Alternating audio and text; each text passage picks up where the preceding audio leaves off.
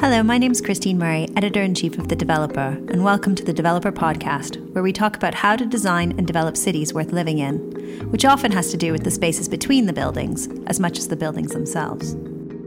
In this episode, we meet Stanhope's managing director for Television Centre, Alistair Shaw. Stanhope is the developer behind flagship offices such as the Bloomberg HQ by Foster and Partners, which recently won the Stirling Prize for Architecture. The conversion and redevelopment of the former BBC Television Centre is actually Stanhope's first residential project.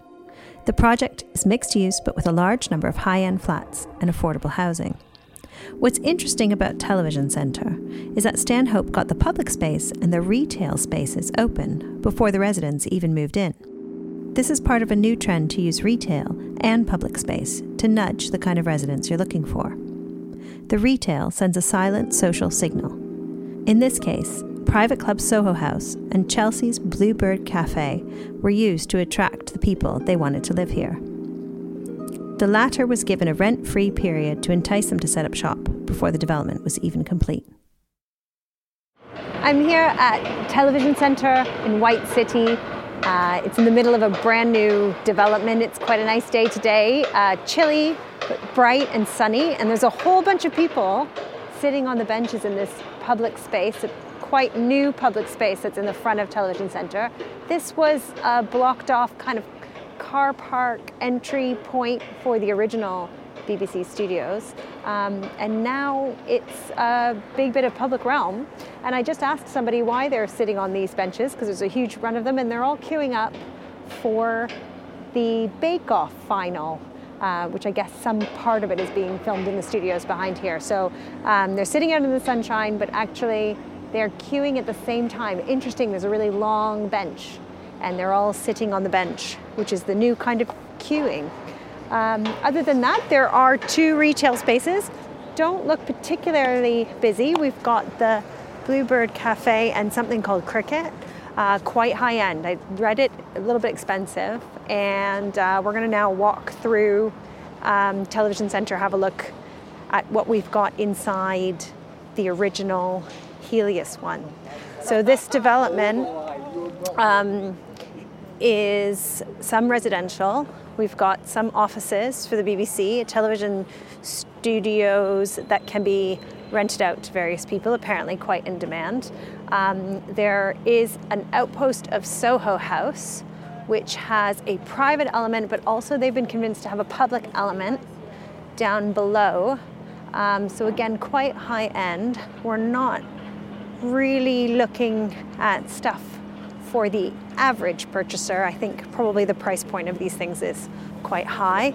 Quite pretty landscaping, nice little bit of trees. There's somebody doing a business call, uh, a couple of people chatting. They look like they might work here. Um, and then coming into the inner Helios, it's called, the kind of circular, we've got very quiet space, uh, just with a crane making some funny noises and some retail to come here. I met Alistair in one of these cafe restaurants where he told me about how he's trying to create community among his new residents. I think it'd be really great to start off by you telling us where we are because we're in one of the independent cafes that you invited to set up here. Yeah, yeah, we're in the we're in the Bluebird Cafe. It's our second in London, um, and it's right at the heart of Television Centre, the new the new Television Centre. We've literally just taken the three letters off the BBC, um, although you know, the BBC are very much, very much a part of the future here as well. And why did you want the Bluebird Cafe in this? Well, I mean, it's very important to me to get actually great people, and you get great people largely in the independent sector because it's their money, it's their business, and they care passionately about it. Um, when a business gets really big, it becomes a chain. And you, it's very hard to get that personality through that, that I wanted. Um, so finding, it was really not so much the bluebird, it was finding the people. And we set about that by inviting what we thought were the great independent restaurants up to Studio One right at the very beginning. And we explained to all the young and old restaurateurs what we were trying to do, what we what our ambitions were for the project, and um, some of them rang me the next day, said, "Look, we want to be involved," and that was that was that was the you know light bulb moment. We thought we can do it, and a lot of the restaurants that have come here committed to us very early, and that is rare. Normally, in a resi scheme, the retail comes like last, and we were determined to actually create a place very early on and show the intent of the project very early on. Um, and that, that meant that our restaurants were very brave and they got behind us and we're very grateful for them to open early and start accepting turnover wouldn't be as high as when this place is full and absolutely rocking. But um, they're here and they've got off to a good start. And behind us is where um, there was once a car park, essentially, the kind of drive-in of Television Centre. Now we have a great uh, piazza, a big. Yeah, I mean the, fore, the, fore, the forecourt was always famous at TV Centre, but um, it was it was it, throughout its history it was always um, closed to the public. You know, it was, it was a gated community, BBC Television Centre. Now it's open to everybody, and that was another key ambition was to make sure that we were we were actually dropping in great urban architecture to a place where people would visit it and enjoy the buildings because they are you know, they're iconic. Um, you know, Studio One and the, the, Helios itself, it's a round building it's very rare, unusual um, set of buildings, and they're all listed. And the majority of them have been uh, enhanced and protected, and that's part of the story of, um, of Television Centre. That, that is unusual because most of the time you develop in my lifetime, it, it, there hasn't really been a history. You know, you, have just built. It's about the future of the building. It hasn't been about the past. But this is very much about the past, celebrating the past and um, setting it up for success in, in, the next century. So residential is a new place for you to be developing. I mean, typically, you've done offices in the past, and um, what have you learned through this process? What has been important to you in terms of that mix and getting it right? Oh my God, we've learned so much. I mean, we, I could keep talking for hours, but no, this is our first big residential scheme for Stanhope. You know, we've always, always taken a lot of effort and pride in placemaking in offices, but um, we definitely sort of thought there was a chance to move the needle in residential, improve placemaking in residential. And TV Centre was just a great opportunity because you had that that sort of makeup of public realm already because the BBC was listed and we were working with an existing space that people loved that hadn't been able to enjoy. Um, the key for me for residential was to think of it differently. I think most residential developers think about the top down, they think about the value of the residential upstairs. We were definitely thinking about it from the value, what was valuable downstairs, you know, trying to create the place first, trying to arrange the buildings, arrange the public realm, arrange the restaurants, very, very thoughtfully so that um, the value looked after itself upstairs. If you're creating um, first impressions, a great place where pe- attracting people to come. You know, in, in essence, you're creating value in both offices, um, residences, and other leisure uses above. So we were reversing the sort of thought processes, I think, a bit. You were looking to have uh, not really an absent um, tenancy in terms of the residential. You wanted people who were going to live here. How did that change the way that you developed or designed the residential? Well, we did several things. I think first of all, we we we made the flat slightly bigger, I think, than our competitors had. Um, designed for owner occupation, you know, a bit more space. There's always people complain there's not quite enough storage, not quite enough you know, living space, and our flats are a little bit bigger. Um, that brought with it its own problems actually, because of course the price point gets a bit higher when you make them a bit bigger. But I think for owner occupiers, um, if you can create the right scale of space and the right outdoor space, as importantly, um, people are prepared to pay a little bit more for bigger flats. And we certainly introduced a lot more storage into the flats than perhaps some of our uh, competitors would have done. We, we also took a view, which which I think is quite unusual, that we wouldn't um, sell any flats to more than one or two people. So we wouldn't block sell. So you can't get big investors in here buying blocks of property. And that, that's important to us because it meant the market was open to owner occupiers and wasn't particularly attractive to the rental investors who were buying you know, 10 or 20 flats and renting them out. So we, we didn't we've got no problem if an owner wants to rent their flat out, that's fine. But but our target market was owners and people who live here. And what we've really genuinely found that people who have bought here have an emotional connection with the place. You know, um, as an extreme example, one of our owners bought his own office that he worked in when he was at the BBC. You know, he found the, his desk, he found where he worked. It was now a two-bedroom flat, and he bought it. And that, that is just one example of people having a connection with a with a place. You know, whether they've worked here or visited here. I think almost every member of the public has a memory of a great programme, whether it be Blue Peter or Two Ronnies, whatever. But, but that means a lot to people, I think. In terms of building community amongst those people who live here, you have an events program of some kind to join them up or have them meet each other. Can you tell me? Yeah, I mean, I, I, I, I'm very concerned about uh, soullessness in residential and people staying inside their flats and not coming out. I think it's a big problem in London, particularly.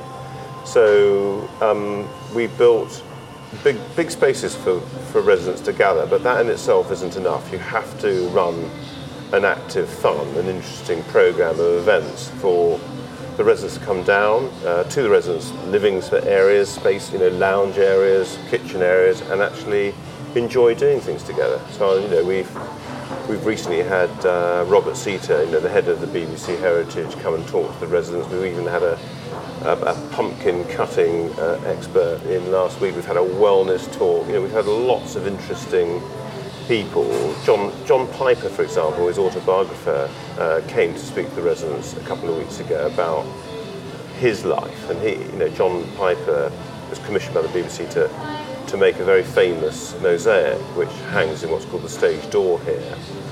And residents want to know about these things. So, yeah, we, we intend to run that program for as long as we're owning and running this great this great place. So the social housing's not built yet. You're going to have a new community coming in to there. Yeah. Do you think you? How will you try to to bring them into this place? Do you have a sense of? Yeah, I mean, that's, a, that's a really good question. I think you know we've just got to make it happen, haven't we? I mean, we haven't we, you know, honestly, we haven't got our minds to it yet, but we've got to. Um, it's, it's it's actually more than that. It's not it's not just the affordable housing we'll be building. We, we really need to engage the whole community. I mean, you know, we're surrounded by people that have been there a lot longer than we have and we owe it to them. They, they put up with a lot of uh, disruption and um, you know noise and dust during these developments. But I think the great gain for the community is that Hammersmith Park, which is probably one of the greatest secrets in West London, has been refitted by us uh, as a community facility for um, everybody to enjoy, not just the community, but television centre residents can use it, office tenants can use it, we put a lot of um, community football pitches in there. And for the first time ever, uh, TV Centre is open to all to enjoy. So the, the residents were always locked out actually in, the, in, in, its heyday. The BBC was a gated community. It needed to be for security reasons, etc. But now everybody can walk through um, and get to the tube stations, which wasn't possible before. It's simple things like that, going to White City Tube, going to Wood Lane Tube, which where our doorsteps here are now easier to get to. And I mean, I hope the whole community enjoys our, our restaurants and our shops. And um, one, one of the things we've really tried to do is make the people who have located here in terms of retail a very, very broad church in terms of price point. So on the one hand, you can buy a pizza here for under ten pounds, and on the on the other, you can buy a very expensive meal in the cafe we're sitting in now, the Bluebird Cafe, and a very nice one too. But you know, I think you, you have to. The word I use is, is we're not an exclusive development. We're not a luxury development. I don't really like those words. They don't really sit comfortably with me. We are. We're just trying to do things well. We're trying to do them inclusively. Um, you, you, you, have to, as a developer now, reach way outside your own site. And if you don't, you're going to get into trouble. You have to look outward. And I think that's the way forward. And it's hard to do, but you sort of you, you have to keep trying to uh, make contact with the community. I'm not saying we're perfect, but we're gonna we are gonna try, and we we've done a lot already. When we talk about that kind of edges, because there is a way to Hammersmith. At the moment, it is the Hammersmith Park. It is at the moment. There's a, a fence there, but presumably that'll become more permeable. Yeah, that's from- already it's already. Um, yeah, the, the only reason the, the, the two big gates into the are locked is just because we're in the last couple of weeks of construction. It's dangerous. So, but as soon as the construction lorries are gone, the park's going to be fully open. You'll be able to breeze through television centre. And that sense of, um, if we zoom out a bit, we've got Westfield, we've got these other major developments happening around.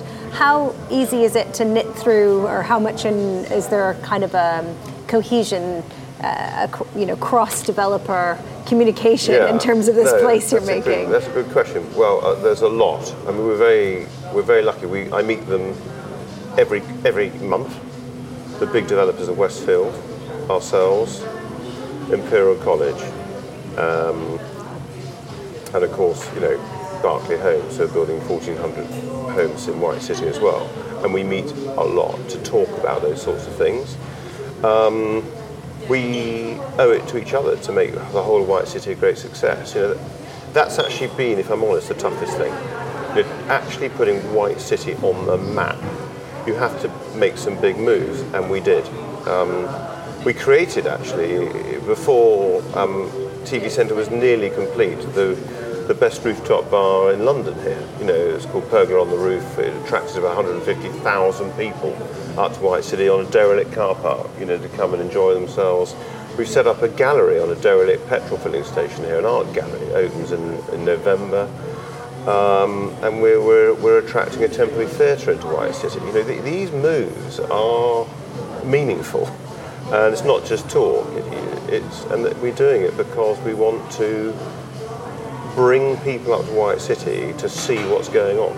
Because there's huge cultural vibrancy down by Shepherd's Bush where the market is. I mean, Yes. it's, it's a really diverse, really buzzy place, um, very different demographic Yeah. um, set of people. I mean, is the ambition to try and draw them up as well? Are you ever worried about there being a kind The, of. the big idea around that is the railway arches.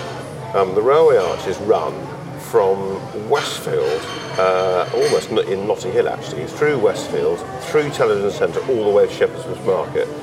So there's a great opportunity to connect it up, and um, we will. I mean, it's it's it's part of phase two, and it's part of that is to actually really reinvent the way the arches are. Great things is we all know are being done in London Railway arches these days, and uh, Westfield have actually already refurbished. Um, I think it's eight or twelve, and they're going to open in the new year. Um, and, and we, when we get around to phase two, we'll do the same. And that, that, that the whole plan is that is the the link. You better walk via the railway arches, if you like, from Notting Hill right into Shepherd's Bush Market. It's quite exciting. The neighborhood is not buzzing yet. Walking around the wider development, which includes Television Centre, Westfield, and White City Place, the pockets of shiny new buildings seem like high security enclaves. The new developments are surrounded by older housing estates and wide, fast main roads. There are a lot of CCTV cameras and bollards around, part of the security detail for the television studios, and this makes the development feel like private space. By the time we emerge from the cafe, the queue from the bake off has moved on, and the public space, despite the sun, is empty. Alistair admits that it's been hard on the retailers to have been brought in before there was any natural trade. But the retail is seen as critical to making this a place. In a few weeks, three more hand picked independent shops will open in the Helios, including a dry cleaner and a gourmet grocery store. And Alistair expects them to offer an almost concierge service to those who live there.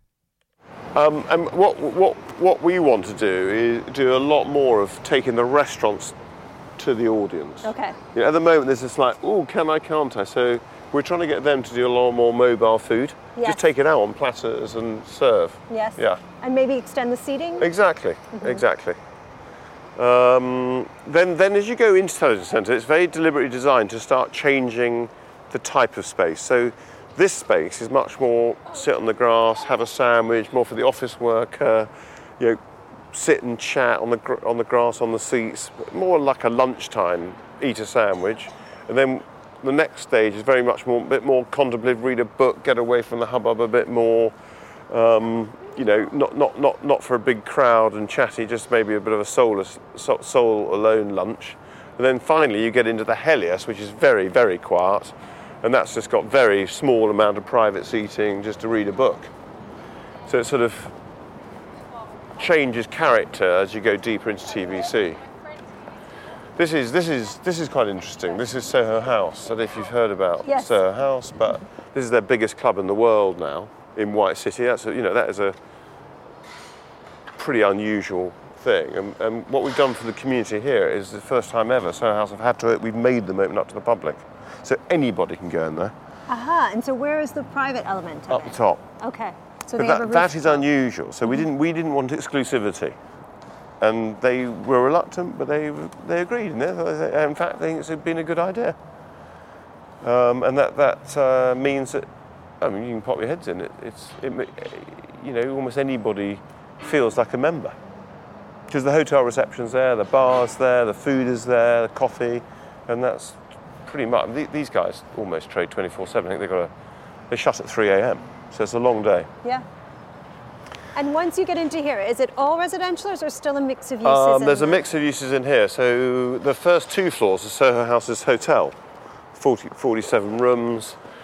Um, it's very quiet in here. Yes. So a great place for reading a book, or if you're living here or staying here in the hotel, it's just very quiet. I mean, it's an amazing space. Yeah, and we're putting retail in here as well. And this is what I call residence retail. So, you know, uh, we got the local dry cleaner, Blanc. He, he, this guy's a husband and wife team.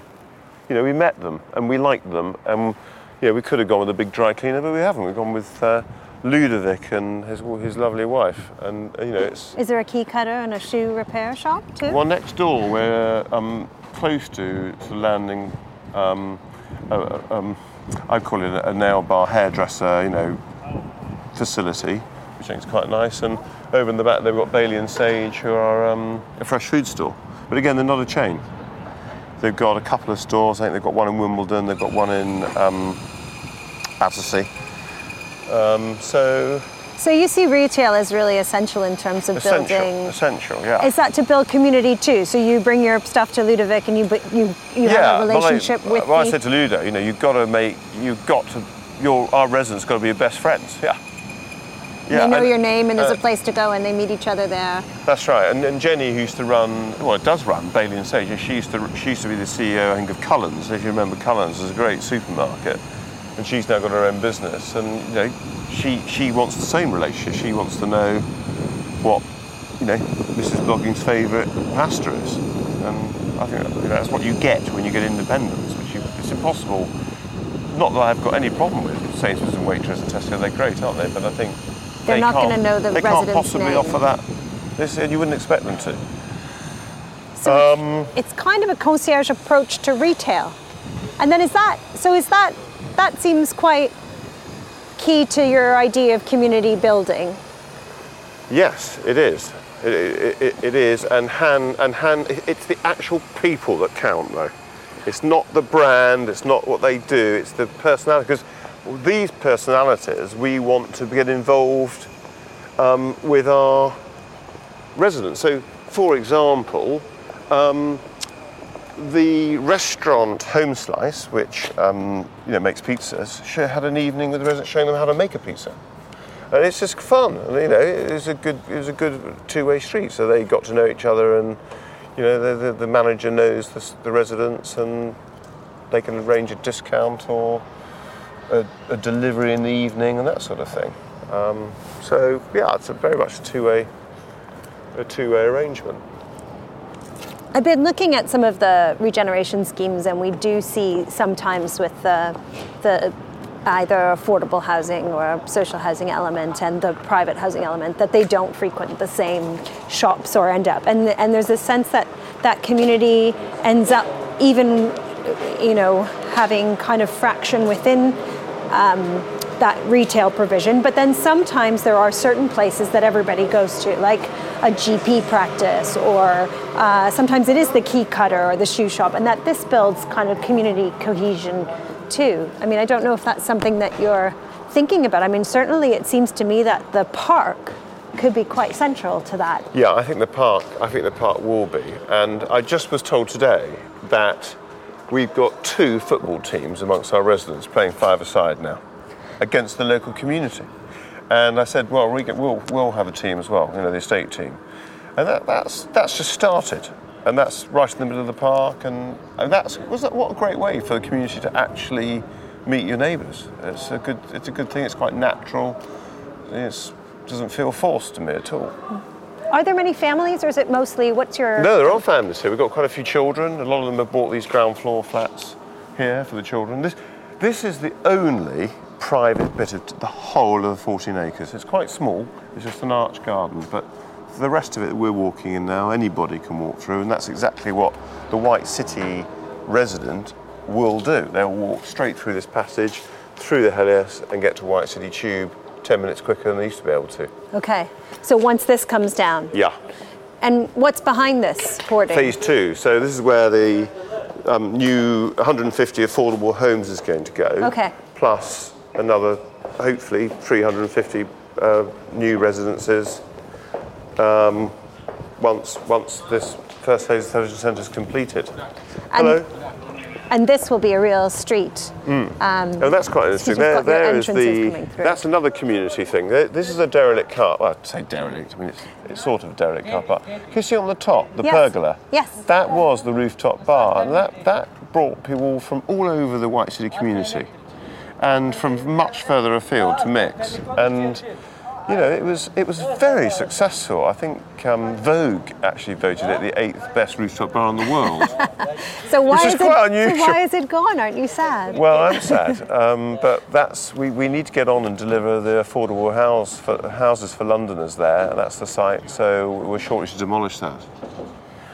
Um, and that's that's the next phase. We're sort of quite excited about that. And you're right. The thing I, I want to think about most is probably how do we how do we properly properly make everyone living there um, fully part of this great project, and that's that is important. I agree with you. I- I'm not going to say I've got all the answers to that yet, but it, I'm going to try. Well, you wouldn't be the only one who didn't have the answers. And then what about this? There's another Yeah, housing so- estate actually Well, we can just bordering. walk through here. This yeah. is all public, by the way, still. Um, this used to be the Backer Television Centre, and um, And would that have been in private road? It would have been totally private. Um, this was completely gated off.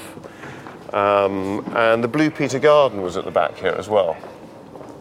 So we've got now we've got kind of front doors and front balconies of the housing, Yeah. the lower block, the That's lower right. And the, floor people, people who I think have chosen to live here um, because fundamentally it overlooks the, the park. Yes. And it's west facing, so it's a nice, it's a nice warm outlook. Were you tempted to have more connections through to the park? You've got such a Yeah. beautiful view, but you have such a strong fence. Well, yeah. I mean, I'm going to show you in a minute. We've got a, we put a, we put some gates, gates through. I mean, the, the reason there's a fence there actually is a very big change of height. It's quite dangerous actually if we don't put the fence up there. We, you sort of could fall off the, fall off. So it, you can see we're just moving down now, and it, it levels out, and that's where we put the gates into the park. This is this is interesting. The um, the owners of the television centre are actually Japanese, Mitsui Fudosan. And this is one of the great Japanese gardens in London. And uh, Mitsui Fudosan have invested to put these Japanese lanterns in. You can see they've just gone in here. And there was a very big celebration of the opening of the Japanese garden recently. And it's, it's just really tranquil. I saw two people doing Tai Chi in it earlier. Yeah, yeah. And I think, you know, that's all part of our outreach programme. As this is the children's uh, playground, which is used by all. And there's some tennis courts here as well. So will this book. be an open access kind of 24 hours to the park, or is Yes, I mean, for it, it? to- yes. I mean, I think I think the only um, thing we're just going to have a quick look out for is match days, the Right. QPR match days, Okay. um, because it may not be ideal to have the QPR fans all pouring through the park. So But this would be so the this, access this is all going to be opened up um, in about two weeks' time, actually. This is the this is going. This site here is going to be an office building. Okay. And will there be a route through to the? Because you've got the rest of White City Place through That's there. right. And we, we would love that. We need to uh, talk to the Territorial Army who own the land between us and White City Place. So Right, and there's a big fence the- around that. I saw that. They've yeah. got a Well, the Territorial Army obviously, you know, security conscious, so yes. yeah. But it, that would be trying to get this more permeable, but a sort of Yeah, because I was coming down um, South Africa Road, and it is amazing that it is very defended space. The Territorial Army Yes. and the estates and the schools. I mean, it's really a row of fences on that side, and then the park itself is amazing because you open into there, Hmm. you've come through, um, and it's kind of um, it's interesting. Like in terms of the street, um, activating the street, that's got to be quite a, an ambition. And one of the things we were talking about earlier about learnings, I mean, this is, um, as I explained, this was the back of Television Centre. We've tried to, we're trying very hard, and I think there's a lot more work to be done to try and make it the new front, if you like. So this is, this is potentially a very busy route into Television Centre. It is public. It is the most direct route to get to White City Tube. And I would like all the office workers and um, a lot of the residents to use this as their primary route because it, what it will do for us is enliven all the restaurants that we put. It was a high risk strategy for them and for us. Um, we put them at the back and we want it to thrive. So we, this, these are dependent on changing people's habits a bit and the way they approach Television Centre. and whether Um, it feels private or public. So that's interesting. Have you thought about when you speak to people, do they read this as a public? No, we've got we've we've actually had to another learning. We've realised that actually you've got to change the nature of the way it feels right at the entrance. So um, there are automatic bollards at the bottom of the street, which I've now decided to never raise because it just doesn't feel. It feels too security conscious. You've got them up. So um, I will keep them down. I mean, if there's a security problem, we can raise them. But you know, you need to make we need to make it feel pretty welcoming at the front there. And there, I'm going to do a lot more sort of what I call art-based work and Yes. more signage to make what's known as the North Gate Television Centre into a main gate. You know, a proper entrance. Um, and we, we've got a bit we've got a bit more to do on that. So it's funny, it's an interesting thing about how people perceive space and whether they perceive it as a place they can walk down or not and Yeah. what leads them in. And I think, yeah. and, and then what's on the other side of this wall? Is there a, Um, Just outside there is the service, the servicing for television centre. Uh-huh. It's very busy. It's very dangerous. So we don't like to residents or the public to go down there yes, because it's a very, you know, the BBC. Remember, they are bringing in lorries 24/7. They have to. They, they change the set during the night, so it's it's busy and uh, it's quite separated, which is a good thing. And it's, it, you know, we, we don't want that area. It's one area. I don't want the public mixing yes, in that area at all. And it's it's meant to feel separate. yes, it does. It feels like a moat. Yeah, yeah. Yeah. Which is important. I think it's important. This this is also quite rare. This is actually a public street, so this is a sort of perm, some of the permeability you've been talking about. and, Yes. you know, everyone can walk through here and get to the forecourt that way.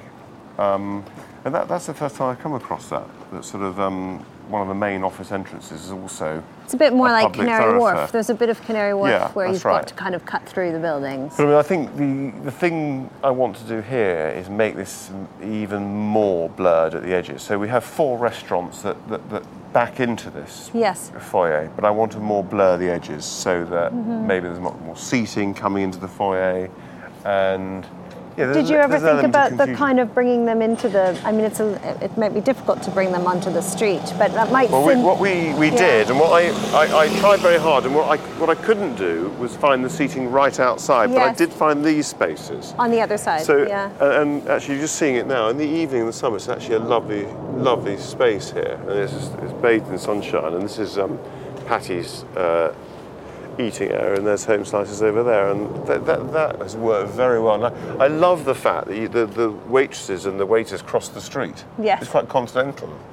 You know, It it's is. quite nice. Yeah. And they do that, they do that, don't they, in France, etc. And I, I, it adds a bit of animation to the place.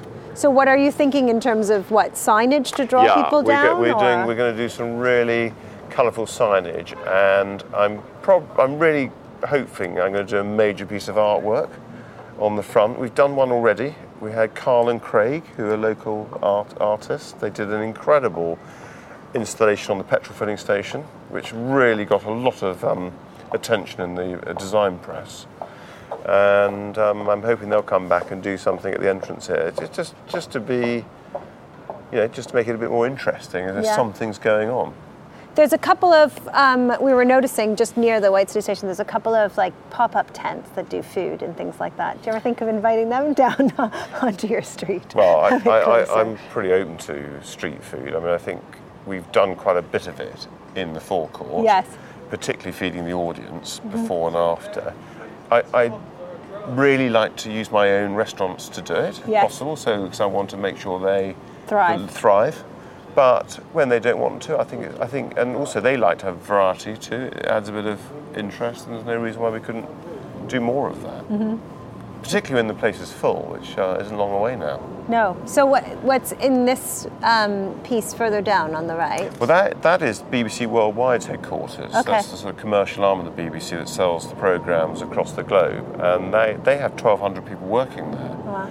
And um, that and the television studios are what I was mentioning earlier. The BBC very much part of its future here. And um, television studios are really in demand in London.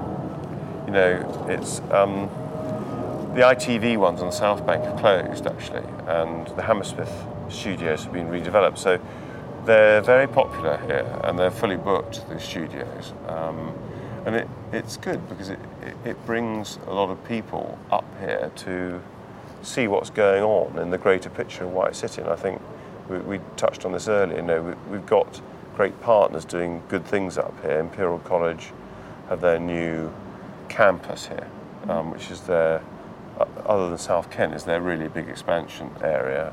We've got Westfield just opened John Lewis, uh, and it, it, it's thriving. I think it's now the biggest shopping centre in Europe, and Berkeley Homes are building um, their first 400 or 1,400 homes. So there's a lot going on and a lot to explain to people. What's your biggest, um, what do you think is the biggest challenge? What keeps you up at night? I think the, the, this, the biggest challenge, believe it or not, is still putting White City on the map. People still say to me every time I meet someone in White City, "God, I just can't believe how quickly I, you know, I got here from central London. You know, didn't never, I thought it was quite a way out, you know, but it's I think it's 12 minutes from Bond Street.